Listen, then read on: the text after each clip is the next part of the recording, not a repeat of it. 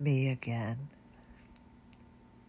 This podcast is my passion.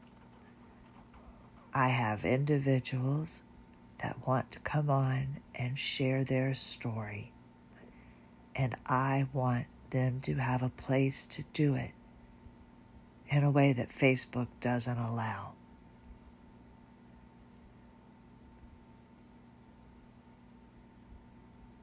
I can't sit here and sound all gloomy doomy. I just refuse. So I had to pop back in. Yes, this is a never ending battle.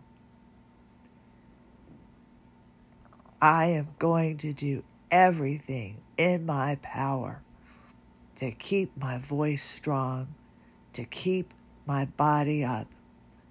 And if that means I have to lie in bed for hours so I can be there for my son, then I will accept it. That's just today. Tomorrow might be better. We are a team. We need to get all the followers that we can on AWOL Zebra.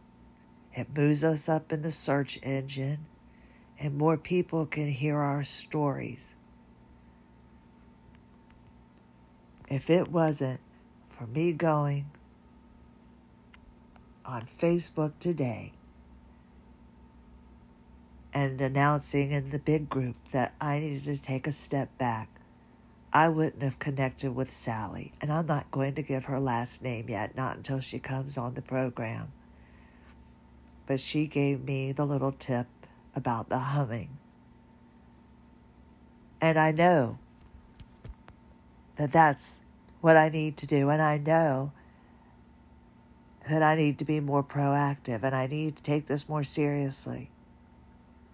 So I couldn't leave you with a sad little ditty. I had to pop back in. Yes, we might be tired today. Yes, we might not be able to eat and keep anything down.